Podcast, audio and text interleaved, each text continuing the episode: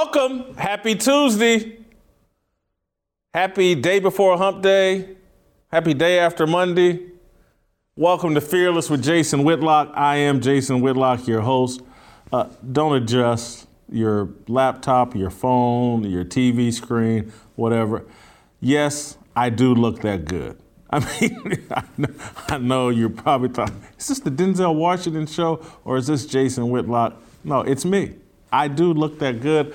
I'm in the, what, what am I now? I am uh, 47 hours into a 30, uh, a 72 hour fast. And I'm just glowing. I'm just radiant. I'm, I'm, I'm a pound and a half lighter than I was yesterday. I'm sure you can see that. I'm sure that was probably the first thing that ran through your mind when you uh, popped open the show. It's like, man, Whitlock looks like he lost a pound and a half from yesterday's show. It's true. It's, your mind's not playing tricks on you. I have lost a pound and a half since yesterday. It's incredible. And I mean, look how good I look. It's, it's amazing. Uh, anyway, let me stop. Uh, I still got a lot of work to do, uh, but I am soldiering on. Hey, I have an, we have an awesome show uh, planned for you today. Uh, Shemeka Michelle is going to be all over this show. Uh, she's going to be with me at the top of the show multiple times as I unpack a fire starter. I'm going to have her help fan the flames. Steve Kim's going to come in and we'll talk some uh, the Nets finished uh, setting themselves on fire last night. They lost to the Celtics. They were swept. Uh, Steve Kim will come in and help me talk about that, and he'll talk about my fire starter as well. But it looks like Kyrie Irving took some blame last night. Uh, Kevin Durant has fired a shot at Charles Barkley who, who Barkley called him a bus rider. Uh, and then Uncle Jimmy will be here, and we'll do an approval rating on uh, Kyrie Irving.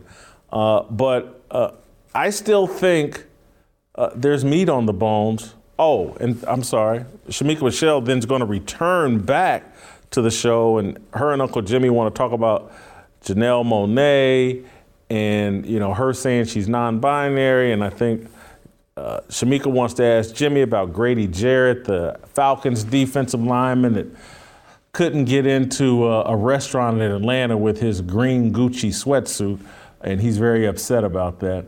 And so, uh, awesome, awesome show. I hope that I don't blow it with this fire starter I'm about to unpack. I hope, and, and by blowing it is like if I don't unpack this concisely, but you, you got plenty of time. And I mean, as good as I look, who wants to leave uh, right away? Anyway, I mean, when you could just be staring at your screen and looking at me when I look this good. I mean, I mean, if I lose a pound tomorrow, I may be Denzel size tomorrow. I mean, if I lose another pound. Anyway, uh, let me get to this fire. And I'm going to bring Shemeka in, and l- let's bring Shemeka in right now. I just want to say hello and, and see if she. Shemeka, are you ready for this uh, fire uh, that I plan to start? And, you know, I'm going to call you to help me fan these flames as I unpack this fire. I'm ready. If I can stop watching you, I think I'll be okay. Well, I can safely say you look better than me which is the highest compliment I could give someone today. Because uh, well, I look you. really good today, but you look better than me, so I don't think I'm shocking. Let, let me get back to starting this fire. Uh, so, what I'm umbrellaing today's conversation with is Twitter is experiencing a climate change. Elon Musk has changed the climate all around Twitter and social media. And boy, oh boy, th- this is like you, you heard about the Netflix movie Don't Look Up and how it was all a play, an analogy to climate change and how liberals' hair was on fire. Don't look up, you know, things, blah, blah. This is what's going on right now in liberal land. There, this climate change that Elon Musk has brought to the table uh, has the left completely on fire. They are scared to death about what Musk's $44 billion deal to acquire Twitter, what that means to their ability to control conversation. And so I, I just want to start with uh, there's a bunch of things I saw over social media, there are things I saw on TV yesterday. Uh, but one of the funniest was Ari Melber uh, for, from MSNBC. His incredible lack of self awareness uh, about what this climate change over Twitter means uh, had me nearly wanting to fall on the floor, and roll out laughing. So let, us start with Ari Melber. Let's play that clip. If you own all of Twitter or Facebook or what have you, you don't have to explain yourself. You don't even have to be transparent. You could secretly ban one party's candidate or all of its candidates, all of its nominees, or you could just secretly turn down the reach of their stuff and turn up the reach of something else. And the rest of us might not even find out about it till after the election. Elon Musk says this is all to help people because he is just a free speech, philosophically clear, open minded helper. That is not a Saturday Night Live parody. This man just said, hey, they may turn up some things and turn down others, and you may not find out about it until after the election. Hello, Ari Melber. Hunter Biden's laptop? Hunter Biden's laptop? Are you really that clueless? Are people on the left really that clueless? That he could go on TV and talk about, oh my God, if Elon Musk controls Twitter, he might elevate some stories, elevate some points of view, and might diminish others. You can go on TV and say that and not be aware that that's what Twitter has been doing since 2012 for a decade? Are you kidding me? I, I, I I think that's a comedy bit. I honestly think that's Ari Melber trying to be funny. But it gets better. It gets better because Rachel Maddow, as I like to call Joy Reid, Rachel Maddow uh, has, Joy Reid has a video, uh, I believe from yesterday, where she's engaging uh, with a uh, the skinny version of Elie Mystal, uh, another brown, dark skinned man with some kind of funny all white hair. Uh, but they're talking about Elon Musk and what a threat he is to democracy. L- let's play this clip. Elon Musk lives in a world in which the only kind of free speech is white men feeling mm-hmm. free Mm-hmm. to say whatever the hell they want. And what he doesn't understand, what a lot of those folks don't understand, is speech is actually freer when everybody everybody not only has the opportunity to have an account and uh, able to afford a phone to be able to tweet, but can feel safe, uh, yep. can know that they're not going to get harassed, can know that they're not going to get outed, can know they're not going to get piled on by the kind of astroturfed uh, stands of some very rich man. Uh, and this future in which there would actually be more abundant and equitable speech terrifies the crap yep. out of people like Elon Musk. People can leave. They can choose to not be in that space anymore. And some people will. I can tell you, look, if y'all want to follow me on Counter Social, I'm at Joy-Ann Okay, I'm just going to throw that out there. Uh, and I don't own nothing of it. I'm getting nothing for saying that. I'm just saying there are other places that people can go. If y'all want to follow me on social counter social, I'm just throwing that out there. Y'all can follow me, Joy-Ann I mean, this is like, this is supposed to be professional TV. Joy Reid is so deep in the black Twitter abyss that she thinks going on national TV and using that national platform, that's the spot for, hey, I know I went to Harvard University. I know I spent most of my uh, collegiate years and professional career surrounded by white people. I know, but this is the perfect time for me to get on national TV and show everybody I'm just a sister girl from around the way. Y'all can just follow me on Social Counter, Counter Social, at Joy-Ann Reid.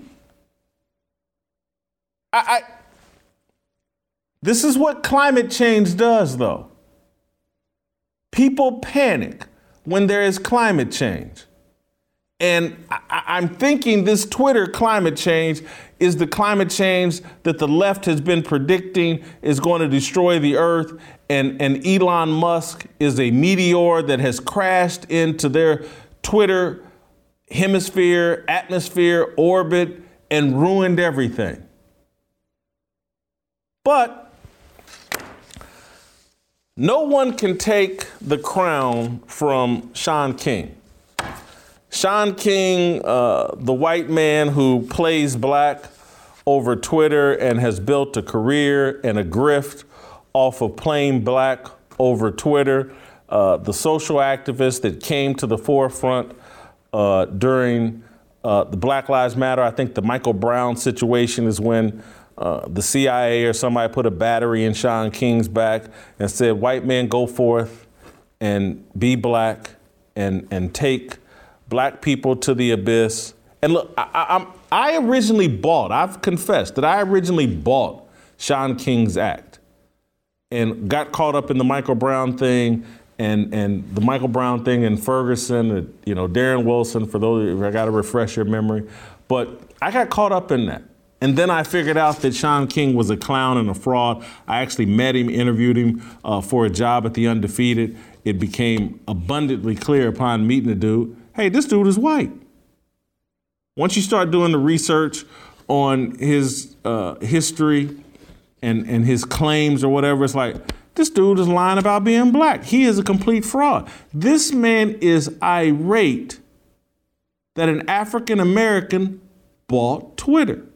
And so here's a Shaun King tweet who he had disappeared from Twitter, but then he came back, I believe, yesterday to announce that uh, let me get the first one. At its root, Elon Musk wanting to purchase Twitter is not about left versus right, it's about white power.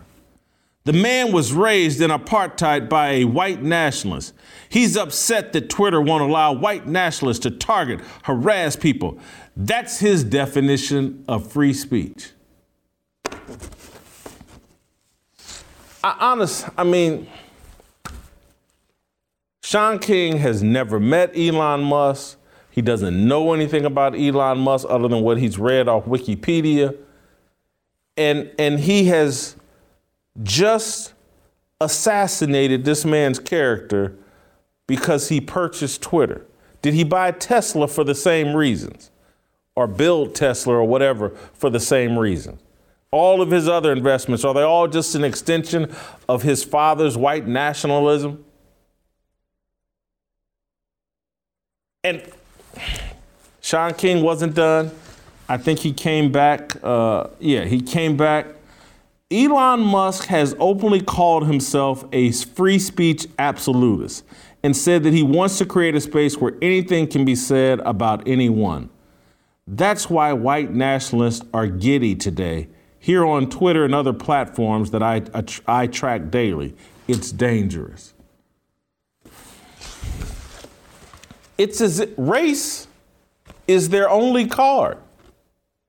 I thought cards had 52, or decks of cards had 52 cards in them. We used to play 52 pickup. This, this deck of cards only has one, one card in it, the race card. It's their answer to everything. Elon Musk has bought Twitter. He must be racist. Elon Musk is pro free speech. He must be racist. Everybody that uh, doesn't go for whatever Shaun King, Rachel Maddow, and Ari Melber, whatever the left, the Democratic Party, it's as if they believe the Democratic Party was founded for the emancipation proclamation of black people. You you would think, I mean, if, if the way these people act about because that's this climate change affects the left. Everybody believes, and it's true, that Twitter has been a mouthpiece uh, for the Democratic Party and for the left. And so anybody, Elon Musk, it, it must be any attack on the left, on the Democratic Party, is now framed as an attack on black people? Are we really that stupid that we think the party that was founded by the KKK, the party that was founded by the KKK to support democratic policies, we really think that organization's whole mission is the promotion, protection, uh, prosperity, the success of black people is at the forefront of it. Honestly, do we really think that? Be, because they give away free cell phones and EBT cards and, and started welfare and started the matriarchy, we really think, oh yeah, this is this is the party for black people. If you think that, that means you think giving away free stuff to black people is the key to our salvation. Charity, that we are a charity. We're the Jerry Lewis telethon for muscular dystrophy.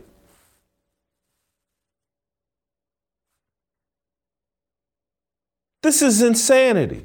All of these people Ari Melber, uh, Joy Reid, Shaun King. This is their reaction to climate change. Play the race card.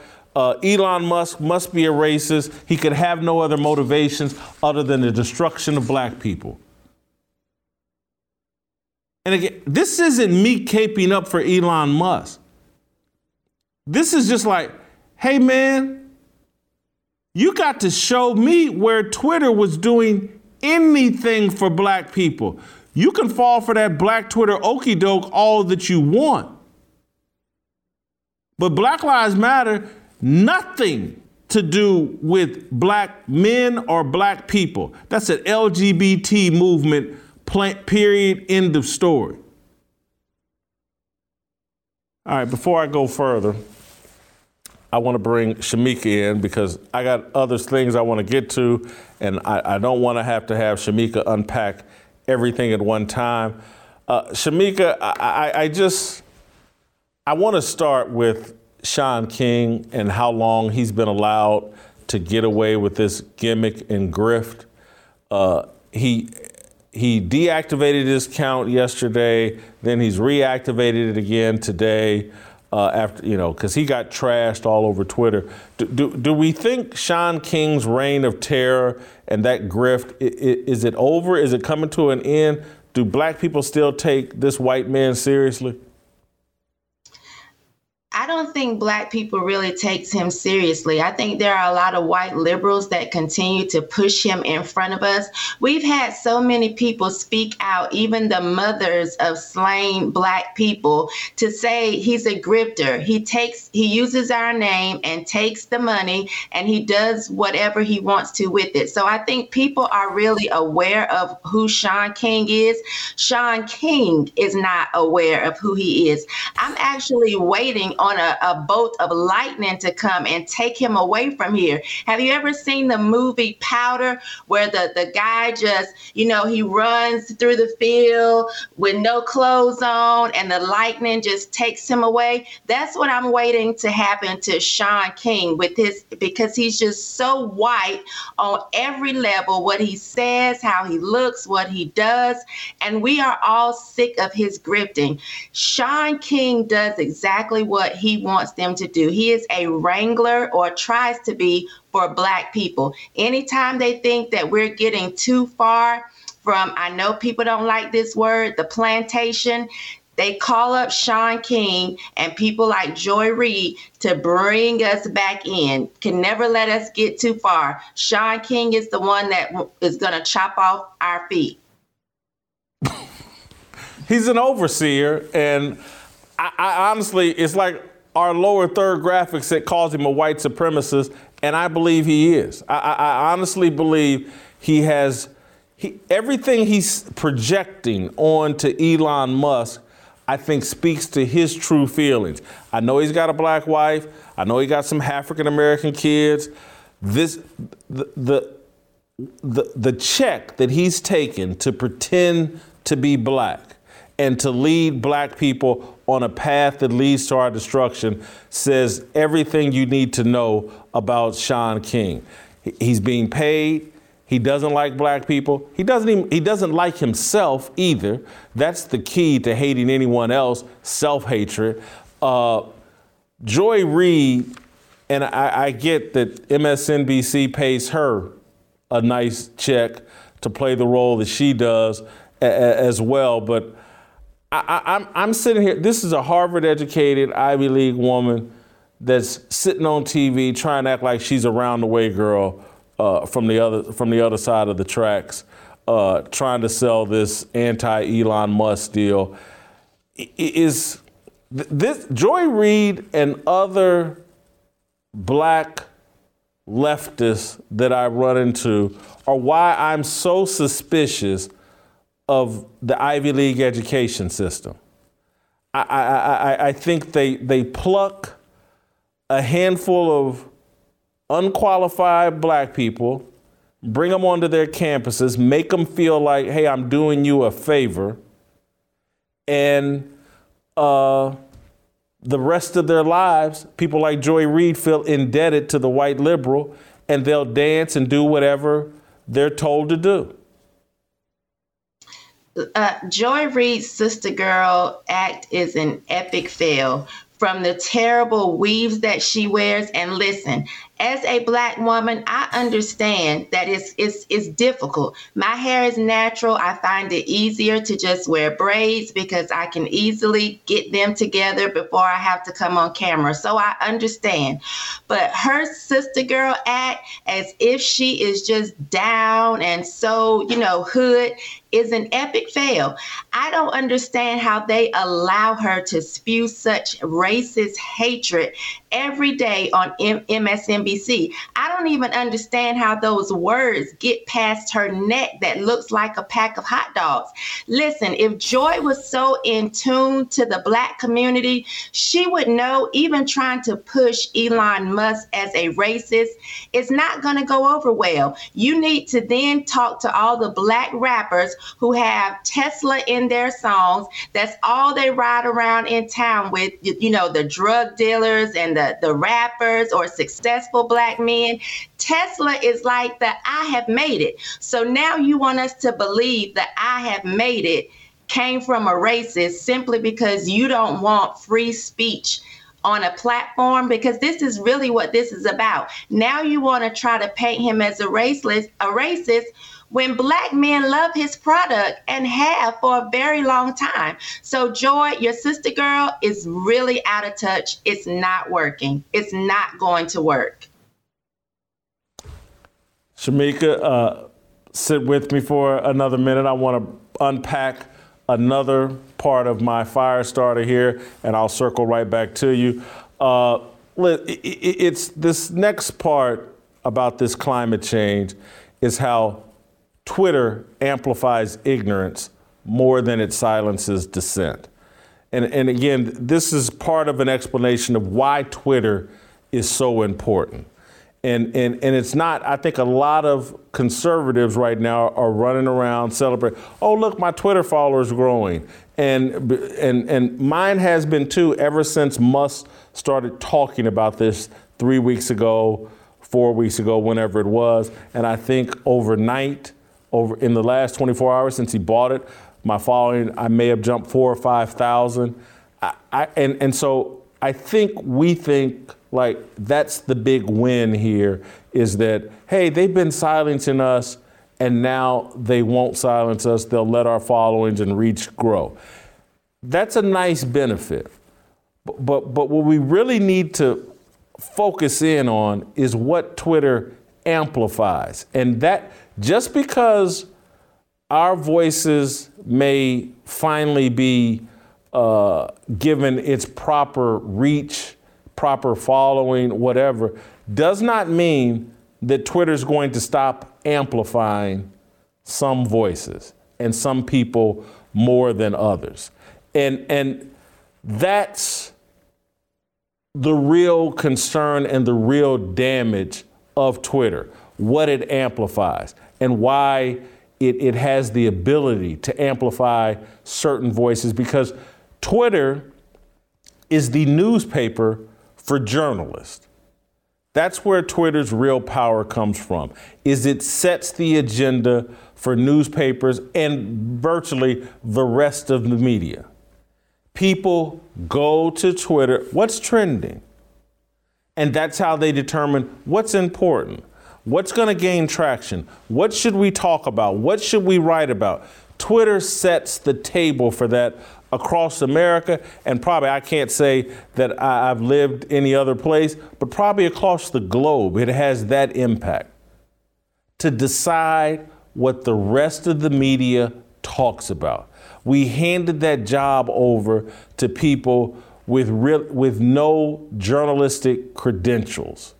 We handed that over to activists who have been manipulated by the Democratic Party and pressure from the left and Barack Obama. Again, this is where idolatry is dangerous because we've placed Obama on some pedestal that like he's the voice of God and he's the closest thing to God and he's the ultimate authority. And so if he says something is misinformation or disinformation or harmful or what, oh, his point of view matters more than everyone else. And he must be right. And so we must silence this group and amplify this group.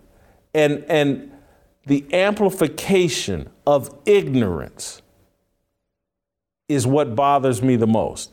Is it, it and Twitter's ability to distort who and what is important.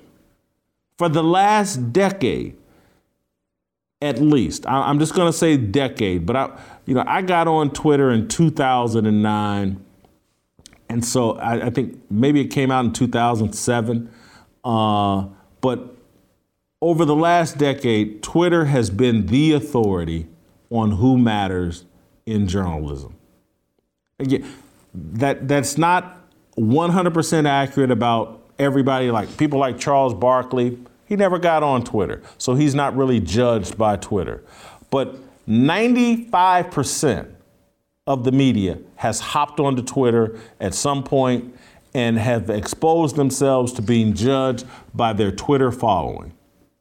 And the quickest way to gain a Twitter following is to promote ignorance. And this is particularly true for black people on Twitter. And that's why they came up with the concept of black Twitter to promote black ignorance so that they could wrap all of their ignorant policies and agenda in a black package so that if anybody spoke against that agenda, oh, you're racist. The only reason why you're against Black Lives Matter, it's not the Marxism, it's not the promotion of, of blowing up the nuclear family, it's not the LGBTQ uh, movement that's baked right into it that is really the primary. It can't be the only reason you can criticize BLM is because you're racist. And that has been how they have silenced and shut down everybody. And they have promote if if you're Bomani Jones, they make you a star. Twitter does. It amplifies your voice and pretends like you're one of the smartest people on the planet when you're not, when you have no journalistic accomplishments. If you're DeRay McKesson and run around in a little blue vest, sleeveless vest, and just show up in Ferguson, Twitter will pretend like and grant you a million followers and pretend like you're the second coming, that you're the gay MLK. That that will justify you getting invited to the White House by Barack Obama. Repeat, oh, look at his Twitter following. He's important. They gave DeRay McKesson, no one knows who DeRay McKesson was. He was a teacher, I believe, on the East Coast. Drove to Ferguson, Missouri, and somehow built a platform as the gay Martin Luther King. DeRay McKenna, no one knows anything about him. He had no following before Twitter and before Ferguson. He just popped out of nowhere. No different than Shaun King, who they gave a following over social media. This, again, a man, a white man pretending to be black was granted a following over Twitter and had his voice amplified like he mattered. I'm going to give you one of the great examples in sports journalism. Uh, I'm not going to apologize for this, it's just the facts. Jemele Hill. J- J- Jemele Hill allegedly is a journalist. Her greatest contribution to journalism is a tweet. Now, I just, there's not a journalist alive who would not be embarrassed by the fact that, hey, I got 20 years in this thing, and the only thing people know about me is a tweet. A 14 or 15 word tweet, no substance, no facts, no information, a tweet of an unfounded opinion is what you're known for. That's embarrassing. Jemele Hill, her whole relevant. Donald Trump is a white supremacist who has largely surrounded himself with other white supremacists. That's her contribution to journalism a half baked opinion spewed over Twitter. This is who Twitter elevates and platforms. Clowns like Jemele Hill. I'm, let me dig an inch deeper. And, and what, what Twitter has done, black Twitter. If you're a local rapper with gang connections and you get killed, Twitter will make you an icon. Twitter will pretend like you're Tupac Shakur, Nipsey Hussle, Young Dolph. These guys were local rappers. And, and, and I know Nipsey Hussle had a bit higher profile than the young Dolph, the kid from Memphis. But we have run around now for two or three years since Nipsey Hussle got killed by a gang member. We've run around and acted like he's Tupac Shakur, and everybody's pretending like they listen to his music. That's Twitter. Young Dolph when I first heard the name, I was like, he plays for the Dolphins? Is that who? Who? Had never heard of him. No one had ever heard of him outside of Memphis. This was not some megastar. This was not Tupac Shakur. This wasn't Biggie Smalls. This is a local rapper in Memphis, and again, whose contributions to the community have been completely exaggerated. And I know by me saying this, I'm run the risk of pissing off the, the Crips and the Bloods or whatever set Nipsey Hussle claim. But his impact on the community, exaggerated because of Twitter, because Twitter has made the death of rappers one of the most profound acts or tragedies in American history. The, the very people that rap about killing each other and dealing drugs and getting over on each other, when they get shot and, and killed, when they die as violently as their music, oh my God, let's fly in every uh, minister and, and let's televise their funerals. Let's have a parade down the middle of the city. That's Twitter. That's the power of Twitter and the ability to define what's important and to take people who promote every debaucherous, Satanist, violent, ignorant behavior and make you think they're important and that they lived a righteous life and that they're a role model for your kids and you should want to be Nipsey Hussle or Young Dolph. I'm not trying to, den- these men have passed. I'm not trying to denigrate. I'm just speaking facts about what has been done to us through Twitter. They've built up every false God you can think of. That's your role model. That's your culture.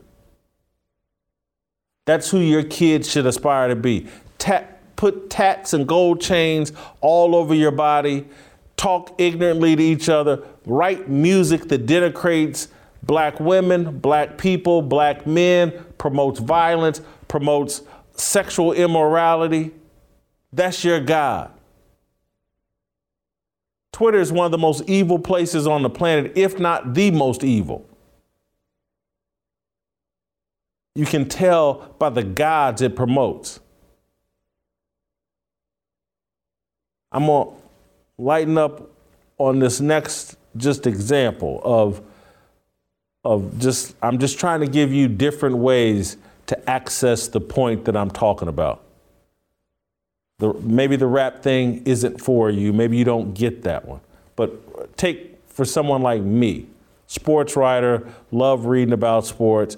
Bill Simmons, my favorite sports columnist of all time.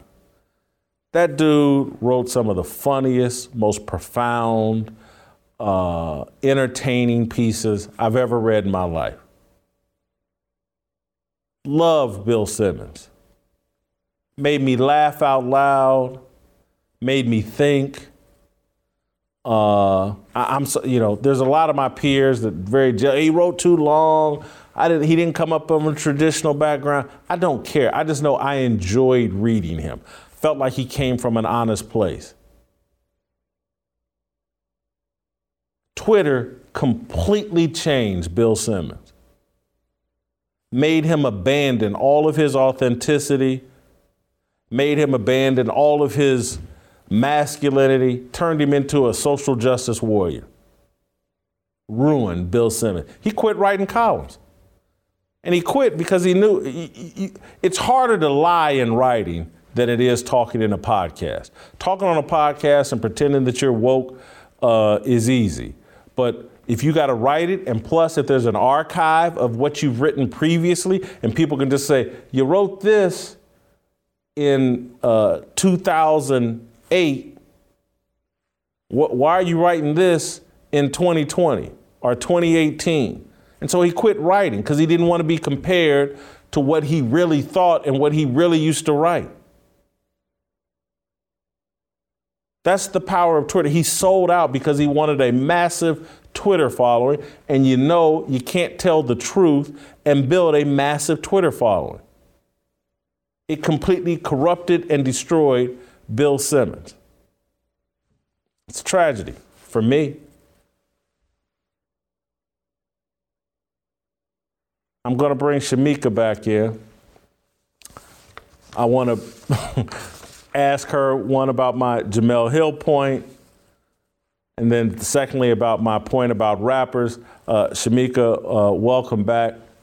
Uh, Jemele Hill, to me, has has remained relevant and, and built a following based off a single tweet that said virtually nothing uh, of any substance and now gets to run around like she's a public intellectual and an influencer.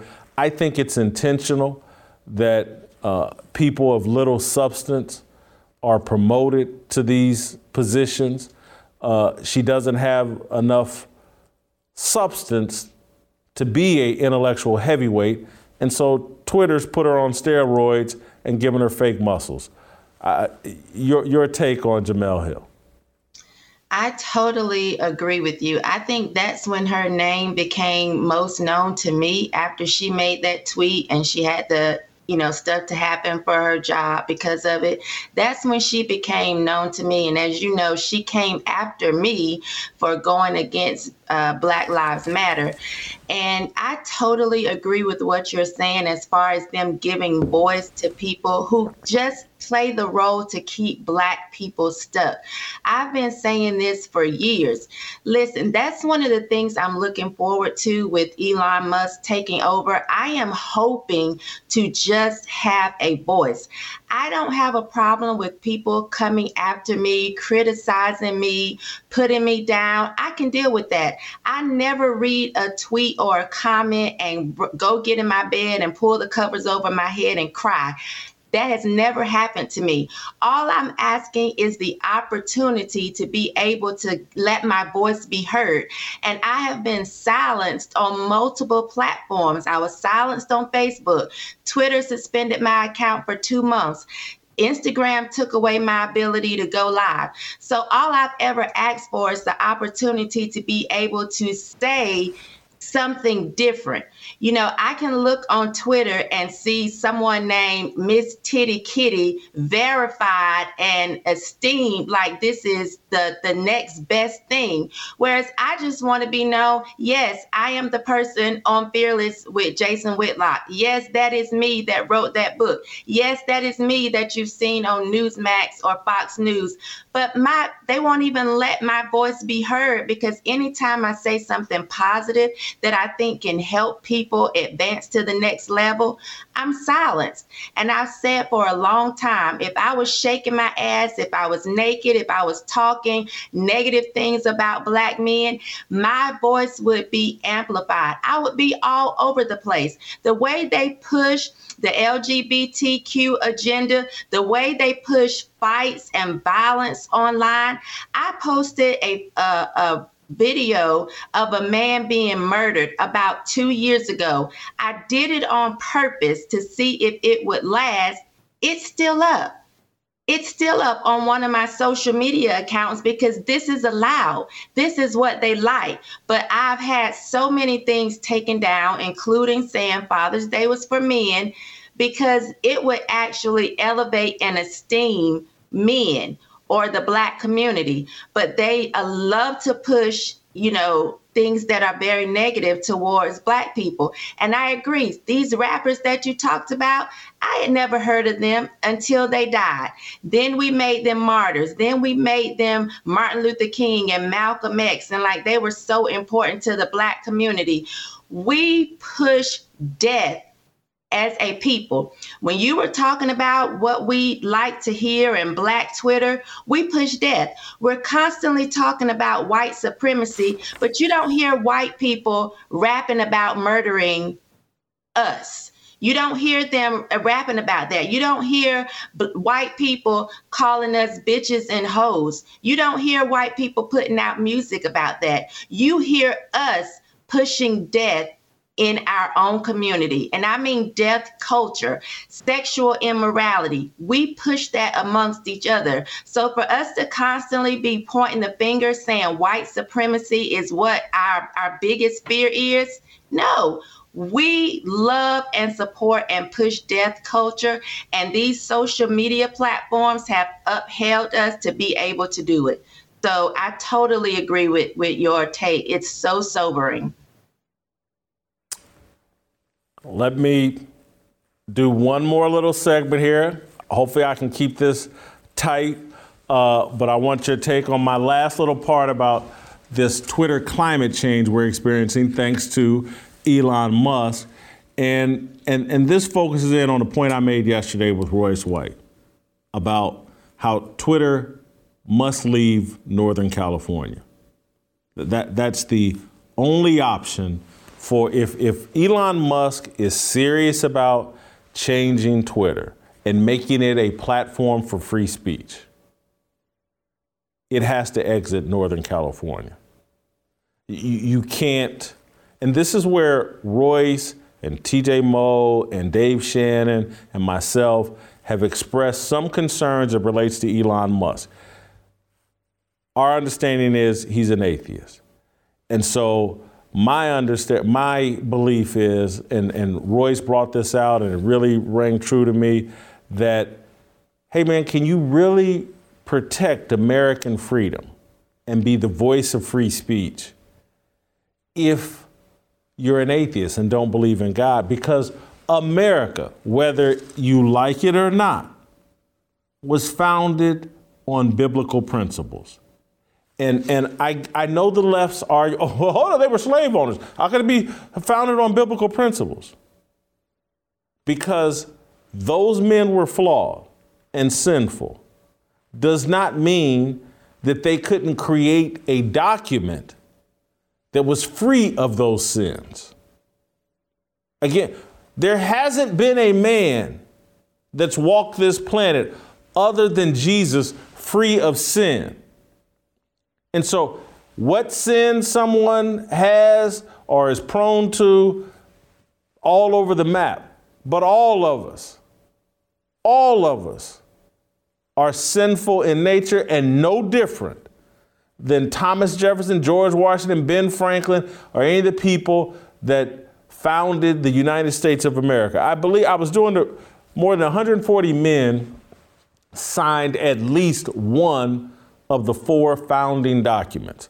Uh, the Continental Articles of Confederation, I believe, is one, or the Continental Alliance, the Declaration of Independence, the U.S. Constitution, and my mind, it's four original documents that are considered the founding document. 145 men, I believe, signed at least one of them.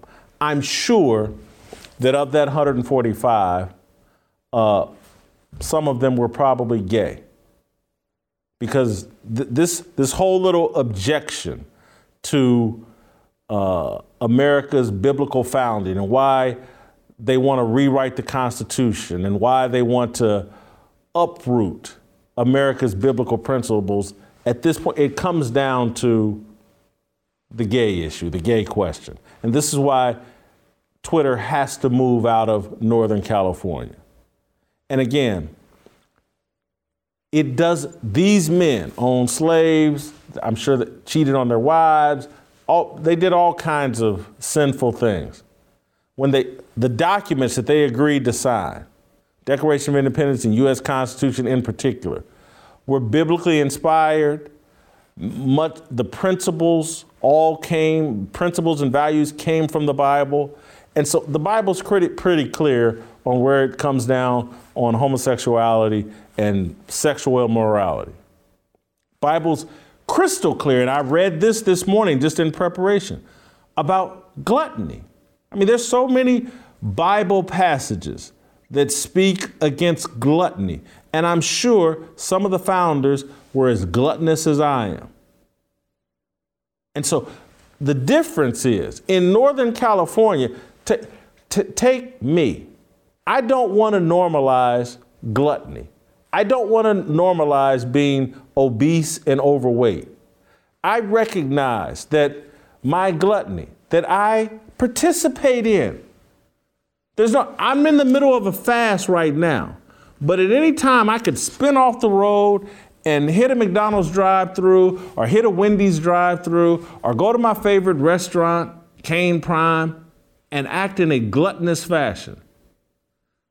I'm never going to say it's the right thing to do. I'm never going to try to normalize it. I'm never going to tell other people, you must accept my gluttony or you're fat phobic. People look at me and my fatness and my gluttony, and they're like, man, that's a mistake, but that's his business. We shouldn't build build it into law. We shouldn't make airplanes build wider seats for me. I'm just I'm just sorry. And so the same thing, the difference in Northern California is they want to normalize and impose their sexual morality values that are in objection to biblical values. They want to impose that on the rest of the of America. And and we have somehow made it up in our mind that my lust for food is not as important as man's lust for another man or woman's lust for another woman. And so, again, w- what I'm saying is they're forcing us to embrace co-sign, sign off. Oh, your lust for another man. I, Jason Whitlock and other people, despite whatever their religious upbringing, whatever their beliefs are, must sign off on that, must applaud that, must be all on board with it. That's the culture of Northern California. And that culture prioritizes feelings over facts. And that's why we're in this Twitter promotes this whole thing of like, oh, you feel like a woman even though there's a penis hanging between your legs. Let's build laws in a society that recognizes and affirms your feelings. We don't have to affirm the facts. Let's build a society that operates on your feelings. And so if you feel like the police are more dangerous than the Crips and the Bloods, let's build a society and a system that affirms that feeling. Let's defund the police. Let's put them on equal footing or below the footing of gangs. Because that's how you feel. You had that one experience with a cop who mistreated you. And, and, and now, there may have been a dozen members of your family that have been shot by police. You may have, I mean, by gang members. You may have been beaten up, harassed, bullied by gang members. But you feel like that one incident with a police officer trumps the funerals you attended of friends who were killed by gang members, uh, the, the friends or yourself who've been robbed by gang members, uh, harassed by gang members, had their neighborhoods devalued by gang members. But you feel like that one incident, or maybe it was two incidents that you had with police where they talk rudely to you, they're more dangerous than gangs. And so, based on that feeling, let's defund the police. That's the society Northern California is promoting. Someone with a penis can feel like a woman. Let's build a society that reflects that. Let's normalize that. Let's build laws around that. Let's, let's go all in on that. You can't headquarter the place for free speech in a culture and a community that prioritizes feelings over facts. Can't clean up Twitter in Northern California. It has to be relocated to Texas, to Florida, to Tennessee, to someplace else that isn't Northern California. The home for feelings over facts, the home for the LGBTQ, the home for the uh, uh, revolutionary, racist Black Panther Party that feels like America is defined by systemic racism. See, that's just, that, that's not factually true. If you have any understanding of our founding documents, if you have a mature read on America's narrative arc, systemic racism does not define America. Correcting racism correcting sexism, correcting even homophobia. Because well, I'm saying, because again, I don't want anybody, because I certainly don't, have any hard feelings, any trepidation about working with, being friends with, treating as full American citizens uh, people that are same sex attracted. None. I want them to treat me the same as as as as they treat me because I'm fat and gluttonous. But Amer- the, the, we have been in the process of being more tolerant. That doesn't mean approve, but that means, hey man, you better not beat up a gay person or bully a gay person over their sexuality. You better not. That is horrific and wrong, and we will not stand for it. You can do that while not approving of their sexual their sexual choice. Again, just like you can be friends with me and not approve of my gluttony. You can be my best friend and be an objection to how I eat. I've dated women who love me, but certainly did not approve of my gluttony. So, again, I can love a gay person. Doesn't mean I have to approve of their lifestyle. I can with I can hold on to my Christian values, understand that these Christian values baked into our Constitution, our Bill of Rights, our, our, our, Declaration of Independence are what made America great, and we cannot abandon those principles to protect the feelings of people who want to undermine those biblical principles found in the Constitution and that have defined America and made America great. But Twitter is so clever with its black packaging and black Twitter, they have made people that are like, hey man, I'm, I'm good with gay people. I just don't approve of what they're doing. No different. They've made them the new racists. They've made them the dregs of society. They, they've analogized gay and black to mean the same thing. Black is the new gay. They have tied black people to the LGBT movement. That's why someone like a Jemele Hill or go read her Twitter feed, her tweets, always caping up and oh, I got to stand for uh, the, the, the transgenders and Disney and Elle Duncan, and all that, all the trans, the, because Ron DeSantis uh, puts in a bill protecting parental rights and doesn't want teachers teaching sexuality and gender to kindergartners through third grade because he thinks that's the parents' job to teach sexuality and gender to their kids. And generally speaking, it takes two heterosexual people to create a child.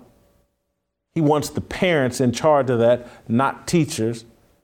Disney and Elle Duncan and all the uh, black leftists, oh, don't say gay. And we have to, th- this is an affront to, to gay people.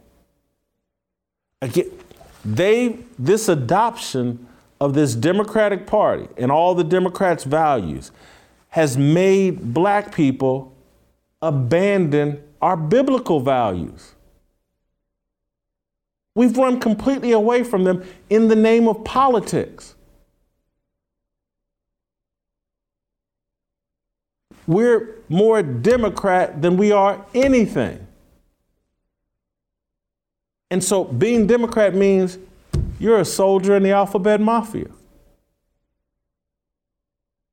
And if you can't see that Northern California and the culture from Facebook to Twitter to Instagram to Google, all of it is about creating an environment where we throw out the Constitution and rewrite it. And, and the very thing, the Constitution and Declaration of Independence, the very thing that liberated black people here in America, we want to throw out and rewrite because the LGBT movement says so. The LGBT wants a constitution that has no biblical values and principles because that serves them. It's a mistake, and I'm sorry, and I, I don't. It, it, it's a mistake, and so if Elon Musk wants me to take seriously, he's going to revamp, redo uh, Twitter, and this climate change that he's instituting is going to be real. They have to get out of Northern California and exist in a community where those values are supported, biblical values are supported. If they stay in Northern California, the workforce, people attracted to live in that area, the people at the top of the Twitter food chain will all be a reflection of Northern California and the values that have been there, as I've, I've explained in previous fire starters. It's been there since the, the 1849 gold rush. If you, if you never read or saw me talk about the 1849 gold rush and why the San Francisco 49ers football team are called the 49ers because of the gold rush in 1849 and how many men descended upon Northern California in that gold rush. San Francisco at one point was like 91, 92% men.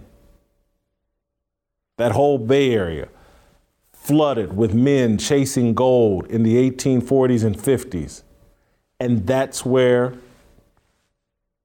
the gay movement took root where there were no women. That is what has defined Northern California greed and homosexuality and transgenderism and cross dressing and all of that. That's not me. I, re- I did the research. It's gay newspapers have written about this. This isn't me being homophobic. This is me sticking to the facts. I'm a facts over feelings person. You found, you headquarter your social media company there, you're going to be a reflection of that environment. Black Panthers, no respect for America and its Constitution. LGBT, Alphabet Mafia, doesn't like the biblical founding of this country. That's what is reflected there move Twitter to Texas, get a different employee base, and then Twitter really does change. Uh, Shemeka, uh, I don't have a, a, a, great question for you here, but I just your thoughts on my last little bit here about you got to move Twitter, and it's if you're based in Northern California you're going to reflect Northern California's values. I totally agree. I think they need to be somewhere where they can have employees that are going to be logical. And I didn't know that story about the 49ers. Thank you. And it made complete sense when you said that there were you know, it was 90% men. And I was thinking it's still 90% men, but instead of chasing gold, they're chasing other men. Thank you. You taught me something today. Um, but I do believe that we have a problem with people sitting behind these computers that have no moral compass at all. And they have an issue with people who do.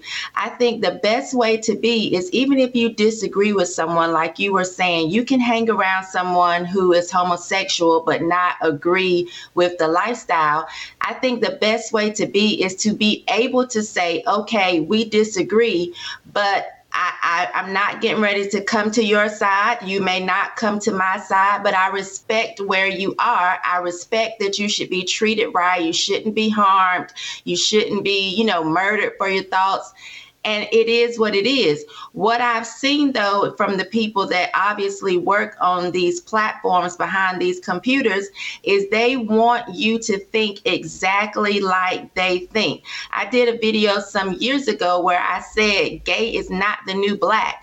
I had so many gay people upset with me sending me history of gays. Well, there were there were gay pharaohs and there there were gay people back. I don't care. I don't think that that is natural. I don't believe that that is the way of God. If you want to believe that, that's fine, but you cannot get me to change my mind. I can respect you. I don't want to see you hurt, but I don't have to believe what it is you believe. And I think so many of them want us to believe that and live that. And we're just not going to do it. And so yeah. Hold for I, one second, Shemeka. I I want to I want to maybe a point of contention. Mm-hmm. I, I, I do think same-sex attraction may come naturally to some people. It, it, it, they were I, born that way. I, I, I, and so some people, like my gluttony, I think, comes a bit naturally. People like food and I certainly like it, enjoy it for entertainment purposes or whatever. But just because your nature is sinful and, you know, compels you to do sinful th- doesn't mean you should act upon it. That you should have some sort of you should have some sort of discipline. I, am not I'm not making the gluttonous analogy to be flippant or funny or what. I'm just trying to keep it real. I, I'm again. I'm 48 hours into a 72 hour fast. The past few days, I've been reading Bible scriptures about gluttony, and there are many, probably more about gluttony than homosexuality. There are many passages in the Bible that go over why gluttony is a bad thing. And so, despite whatever my instincts or desires are as it relates to food, I, I have to recognize this is not the proper lifestyle according to my beliefs. And but remove my beliefs, I think it harms me, harms other uh, fat people, and and I think God believes that that kind of immoral sex harms and no different than sex outside of marriage, no different than promiscuous sex. These are harmful activities that God doesn't want you participating in. And, and really, if you even took God out of it, common sense doesn't want you participating in a lot of these immoral activities, gluttonous activities, whatever. And, and so the Bible is, I mean, the, the Constitution, the Bill of Rights, the, the Declaration of Independence, these are logic driven documents as well. And they're founded on, on principles that lead us to a better place. And, and, and so I just, I don't want to, uh, I, I, I want to be careful as to not say, like, hey, you were born that way, you feel that way. There's a lot of things that I feel that I shouldn't act on. And, and again, this is where this whole feelings over facts or feelings in control of everything is just wrong. And we have to put a stop to it. And again, when you have a, a culture like San Francisco, Silicon Valley, Northern California, where everything is being driven by feelings and how someone feels. And again, I, you know, I, I'm, I'm going to say something that'll sound flip, but I see a beautiful woman, and there are things I would like to feel, but I have to show some discipline and some restraint and be a, a better person, let alone a Christian, and just not act on everything that I feel. And and and so that's my problem with Northern California. We want to create a society and laws and, and normalize feelings over facts and truth. And that's a very dangerous society that, that will fall into the kind of chaos we have right now going on in America. And it's especially acute in cities like San Francisco and in, in the whole state of California. Now, take the conversation wherever you want to go from there. Okay, so if they were born that way, then I think that's why the Bible says you must be born again, because you have to take off your sinful nature and put on the whole armor of God. Even, but I'm not going to preach. but even with that said, I think people having a moral compass is is it's not wrong. You don't have to come against it simply because you don't believe that. And so I do think they need to have employees that can respect what someone else believes without trying to change them into who they are.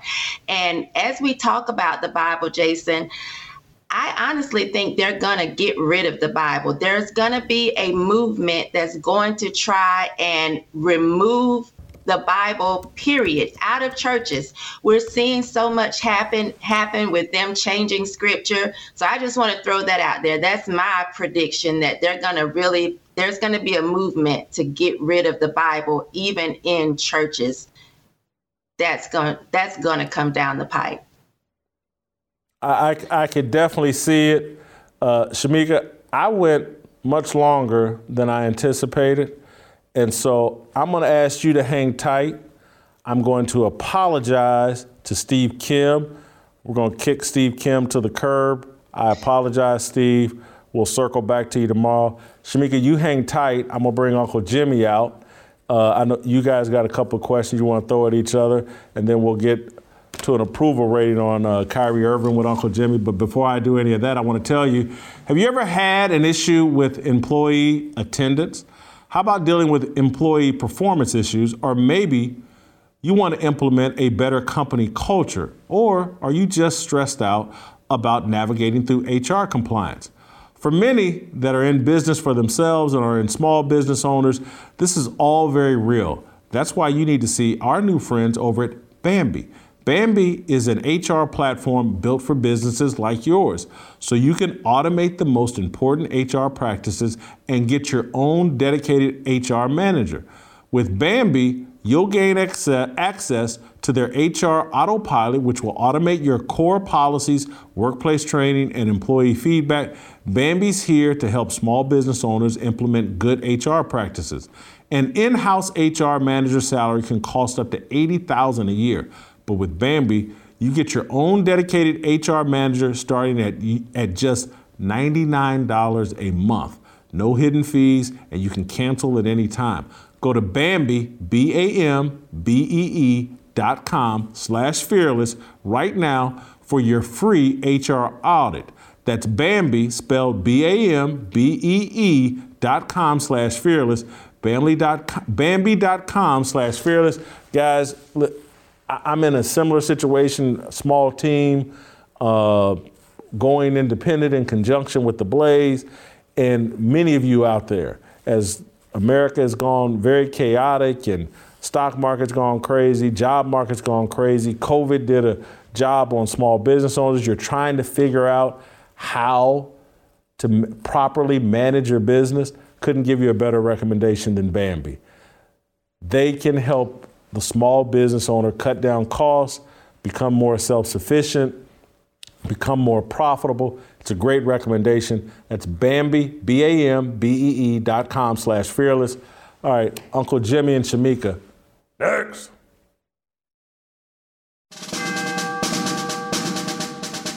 We must exist in a state of man glorious, as we are protected by the red, the white, and the blue. But remember, the mind is the key.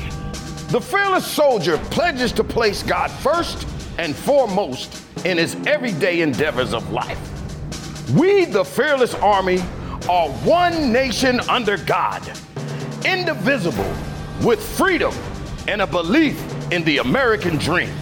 The men bold enough to join our movement comprise what we like to call the New Dream Team.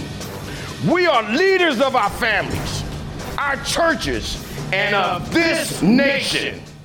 We reject the seeds of division that are planted by corporate media misinformation. We affirm that all men are created equal and are endowed with inalienable rights, which are granted by our Heavenly Father. We are bound by honor to accept God's challenge, to take the flag and lead to cherish, to protect, and to nurture the life of our unborn seed. I am a fearless soldier, so shed no tears for me. I am not a victim. I am the man that God made me to be. Amen.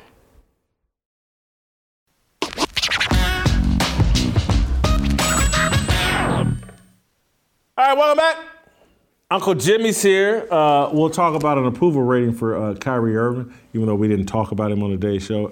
I got very uh, long-winded. I couldn't let go of my Twitter topic.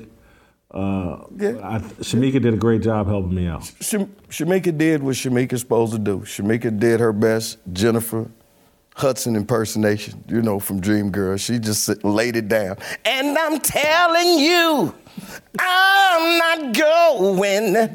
and she just stayed all day. I mean, look, I can guarantee you Steve Kim was sitting up there like, Jay, uh, hello, uh, I've got some things to say here. Shemeka, you, you handled, you represented. Way to go, girl. Uh, she you, did do a nice job. She did, but I'm what about me? I'm. What about me, Jim? What about you? I was a part of that hour and Jason. Jason, Jason, you you are a man of many words. Okay? Shemeka is a woman of very few words, and her, her words are powerful. There- There's substance in what she says.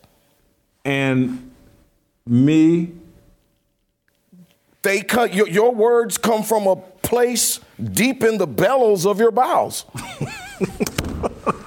Look, you know what? I'm gonna Yeah, quit. come fish- on, let's go, I'm gonna quit fish for compliments. I gave myself enough compliments when I talked about how good. You, I you was. want a compliment? Hey man, you need to stop wearing that jacket. You're starting to look like a, a, a broke ass Al Roker. That jacket's looking real shabby on you, man. Start getting something to fit you. That jacket's too big. Come on, man. For real, look at you. Look look on your sleeves, man. That, Shemeka, look at him. Don't he look bad? Come on, man.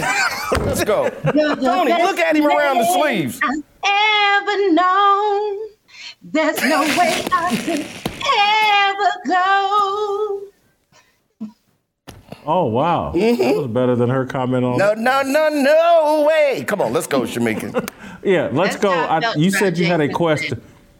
Yeah, you said you had a question Um, for Shemeka. Shemeka. yeah. Yes. And I couldn't. I don't, I don't know why. Um, I thought about you when I was watching this. Um, Jada Pinkett Smith on the Red Table Talk had Casey's own Janelle Monáe. By the way, Kansas City's own. Casey's you own. Can- KC, I was thinking KC and JoJo. Kansas City's own Okay. Janelle Monáe. Yeah. I mean, truthfully, uh, as they say, homegirl. She's a true homegirl. Um, Janelle came out on the red table and announced that she was non-binary. Um, a- and she had a few more words to just basically say that basically you're the mother of three. Uh, what was your thoughts of this? Uh, how do you handle that when your daughter decides that she's non-binary? What, what- what's going on with that? What do you think about that? First, let me say that I think Janelle Mo- Monáe is a beautiful woman. She's very talented. But as a mother of three, I and I understand she's from Kansas City. You're not in Kansas anymore. This is the real life, and that's the dumbest thing that I have ever heard. For her to say that she doesn't identify as a woman or a man, she said that, you know, God is so big that it's bigger than the he or the she. And because she's from God, she's everything. That's just ridiculous. And she sounds confused. And of course, she would go to the red table talk with Jada Bell Pinkett Smith to say such foolish foolishness. This is crazy to me that we're allowing people to sit in such mental illness and want to be called they and them when you're a singular person. You're male or female, period. And I don't care how talented you are, I don't care how beautiful you are, you cannot make sense of this. And listening to Red Table Talk, anybody that watches the show, it is like watching bad porn. All you hear the entire show is mmm, yes, ooh, as if they're really saying something deep. And it's I everybody knows how I feel about Jada. If your woman watches Red Table Talk, you you are doomed because you are with someone that has absolutely no logic and no sense at all. I, I'm I was disgusted, Uncle Jimmy. I think it's ridiculous. Just because they're pushing foolishness and Jada actually loves this. The three of those women sit around, and I don't even know why we think we can trust Jada at this point. Big Chin mm. Jada was very different. Big Chin Jada, you remember with the cleft in her chin? That was the one that Grant Hill fell in love with. That's the one that Tupac like. Big Chin Jada set it off. We should have known we could not trust her anymore when she snuck off and got that little chin. We should have known that we could never trust her again because this little chin Jada is, is not not Big Chin Jada at all. You know, th- this, I don't understand the non binary thing. I don't understand, I really don't understand bringing God into it. Uh, you know, and God is everything. If God is everything and God states quite clearly that He created man and then made woman as a helpmeet, I- I think He's already, He defined the binary. And so when you start talking about you're non-binary, you're basically rejecting God. So why are you bringing God into this? But that's the confusion promoted in Hollywood or Hollyweird. the, the thing that kills me uh, uh, about the whole thing uh, with the red table is if you watched it, there was the daughter Willow there with the shaved head and the Chuck Taylors, right? But then if you look at the son, Jaden, you see him on another interview with pink curly hair. You know, I mean, what the what, what the hell is really going on here? And, and, and truthfully, man, if not, you know, nowadays they act like it's a big deal that they say I'm pansexual, non-binary, uh, I can sleep with, do what I want to do with. Well, they had a name for that when we was coming up too. Grandma would tell you it's called being a hoe. Right or wrong. huh? A hoe would sleep with whoever they wanted to. Or like, wait a minute, I ain't saying that your mama's a hoe, but she got a problem with saying no. okay, there you go, man. There you go. Uh, Ready? Yeah. You got one for me, Shemeka? Yes, I do. So there was this football player uh, in Atlanta who uh, was his name Grady Jarrett, I believe is his name, or Yes. something like Yeah. that. He was denied entrance into a French restaurant because of his clothing. I don't know if you remember a couple of weeks ago, the same thing happened with Keisha Lance Bottom, who said she was denied entrance into a restaurant because she had on leggings. Uh, Uncle Jimmy, I'm going to shoot this to you because you know you're the man of fashion.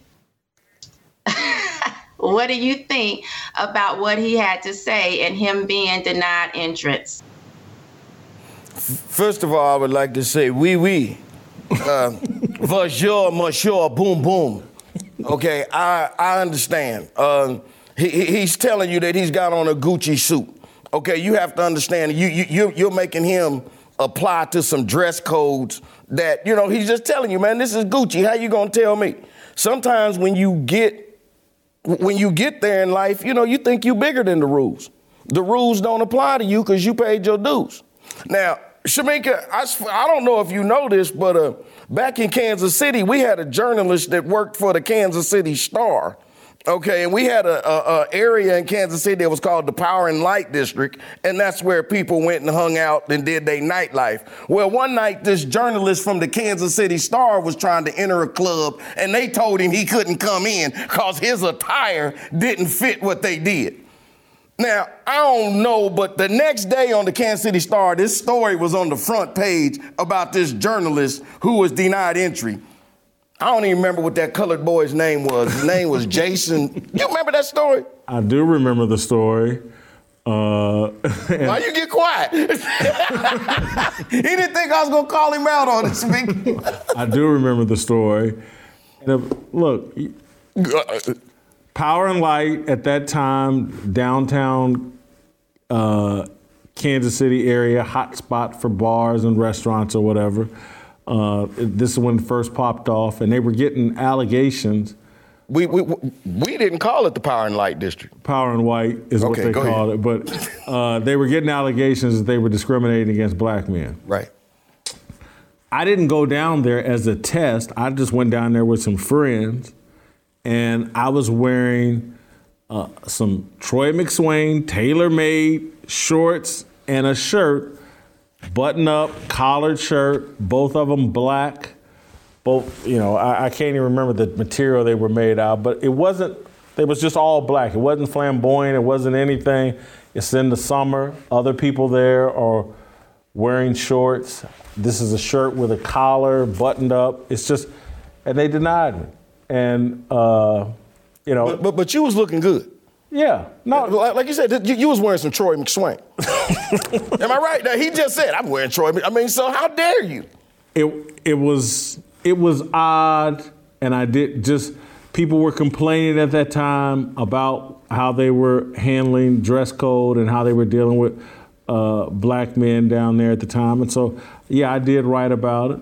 I, I was upset that they denied me, and uh, you know, so it, it, it does happen. Uh, as it relates to Grady Jarrett, I'll, you know, the guy's wearing a green sweatsuit. Come on, man. The business says they don't want sweatsuits. I think this is a nothing burger. I think the Keisha Lance Bottoms the leggings deal, Capital Grille. I, I, I don't. think this we're talking about Atlanta, Chocolate City. Hey, I man, could you imagine seeing Keisha Lance bottoms and some leggings? Woo! Okay, go ahead. I'm sorry. I just can't.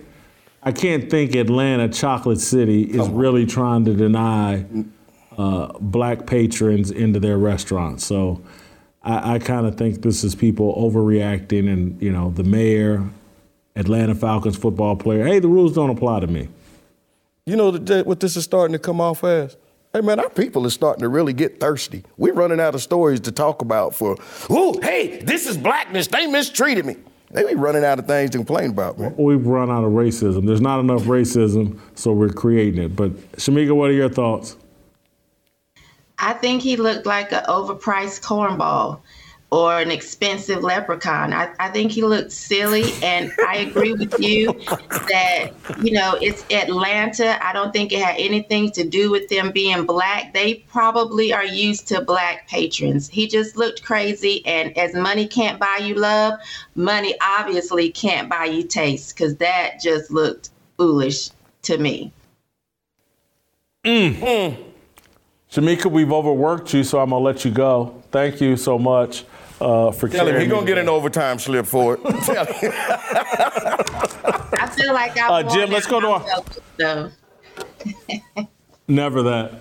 Uh, Jim, we're letting Shemeka go. Let's get to our approval rating on Kyrie Irving. The, you know, the, the Nets got swept last night, uh, 4-0 by the Celtics. Kyrie Irving struggled again. Uh, I think I think we have the clip. Let's play the clip of Kyrie. To me, it sounds like Kyrie's taking some blame for uh, their failure. Let's play that clip. to your point, you guys went through so many things off the floor throughout the season. How much do you think all of those events impacted the way the team played on the floor? Well, again, I, I think it was just really heavy emotionally this season. Um, we all felt it. Um, I, I, felt like I was letting the team down uh, at, a, at a point where I wasn't able to play. Um, you know, we were trying to exercise every option for me to play, but I, I never wanted to just be about me. And I think it, it became a distraction at times. And, um, you know, as you see, we just had some drastic changes. You know, we, we lost a um, franchise player and uh, we got a franchise player back, but uh, you know we didn't get a chance to to see him on the floor, and um, there was no pressure for him either to step on the floor with us either. You know what I mean? Like Ben Ben's good. We have been. We have his back. He's going to be good for next year. But now we just we just turn the page and uh, look forward to what we're building. Kyrie, unvaccinated, missed the first half of the season, couldn't play in home games for much of the season. Uh, again, as we talked about yesterday, I blame Bill de Blasio, the mayor, not Kyrie Irving. But Kyrie kind of being a stand up guy there, you know, taking some of the blame for a disappointing season. Can I ask you one question? Yeah. He said he just made the comment. He said we lost a franchise player James Harden, and we gained another franchise player. Ben Simmons. He's a franchise player. Kyrie's trying to respect his teammate. Look, McDonald's would call you a franchise customer, but I don't know if I'm gonna call Ben Simmons a franchise player. Come on, man, let's make this go, man. Uh, job performance, Kyrie. Terrible uh, uh, first round playoff series. I'm gonna give him a 14 in job performance. I give him a 16, and I give him a 16. Like he said, he said he missed a lot of games. Hey man, he missed a lot of games this year. Uh, so no matter how you look at it, you didn't perform. You missed them games, so it's gonna cost you 16. Uh, character, I think he's a high character individual. I love the what he stood on this year as it relates to the vaccine. I give him a 20 in character. Uh, for character, I'm gonna give him uh, what the hell? I give him a 25. I give him a 25 because he's he's a man of high character, man. He stands for what he believes in. You know, I give him credit for that, man. Right or wrong, it don't matter. He's gonna stand on something and he's gonna stick with it, and he ain't gonna do it just for the likes, for the tweets or the twerks. He's a man that's standing on something, man. I like him, man. Uh, authenticity. I don't know if you can be more authentic than you know what he stood on this year. He's against taking the vaccine. He didn't do it. He sacrificed a lot, including perhaps the success of his team. I think he's very authentic. I'll give him a 21. And I know he thinks the Earth is flat. Uh, he's willing to say that. The guy's very authentic. And based on the fact that he thinks that the earth is flat, because you know I'm a firm believer that I think that the earth is flat, and I respect this dude for this. Hey man, you know what? Honest to goodness, man, I respect Kyrie because you remember like two or three years ago, he had somebody say, and I quote, Kyrie, you know what? You ain't getting paid to try to talk intellectual. You just need to stop and just dribble the basketball. Stop trying to talk and be smart. And I'm like, Shay, Shay, don't do that to the brother. No, that brother don't need to be trying to talk and be smart. hey man, I respect him, man. I respect him. Good job. Why you why you messing with Shannon Al Sharpton? Uh, it factor. Skip. it factor. Uh, they, we both agree here. I give him a 17. I give him 17. And so do you. I gave him a 17 because the fact of the matter is, at least he made it to the playoffs. LeBron didn't. so, what you say, man? Uh, I got him at a grease fire, a 72. You have him at an 83, a smoke show. Uh, I think the both of those are fair. You know, Jim, I gotta say, I just felt my first hunger pain. I'm, I've reached the 49th hour of my fast. How, how, how many more you got left? I got 23 hours left. Hey man, you, you about at your point, man. You're looking good. You've proved your point. You made it into your skinny jeans. You starting to you, starting to look kind of Ethiopian-ish, man. Stop doing that, man. Come on, look, look. You got this too. Honestly, could you put the camera on me so I can see? Does does this jacket really look that big on me? Dude, look all up under there, man. If you was on a motorcycle, it would just be. For real, look. What? Oh. Come on, uh, man. Well, Congratulations. You look right here. Yeah, grab all of that. You gotta you gotta go get one of them things that uh that Jada got. One of them chin Tiffany said reductions. she's going turkey hunting, and they go, come, come, come. I, I can do all that. Stick your head out the window going down the highway. I think my chin's gonna be. I'm more worried about my gut when I keep losing. I'm gonna have all this extra skin that just falls to the. I'm telling you, you're just gonna get some round glasses and look like Al Roker. That's over here. We got the hurricane coming through. Come on, man. All right, we gotta go. That's tomorrow. We'll see you tomorrow. the right sign, looking like it's my time, feeling all kinds of free. These words are our religion, no regrets in our decisions. We all wanna go to heaven with freedom. It's my obligation, no hate, discrimination, raising up your hands for freedom. Raise up your hands for freedom. I just want, I wanna be, I just want, I wanna be, I just want, I wanna be, I just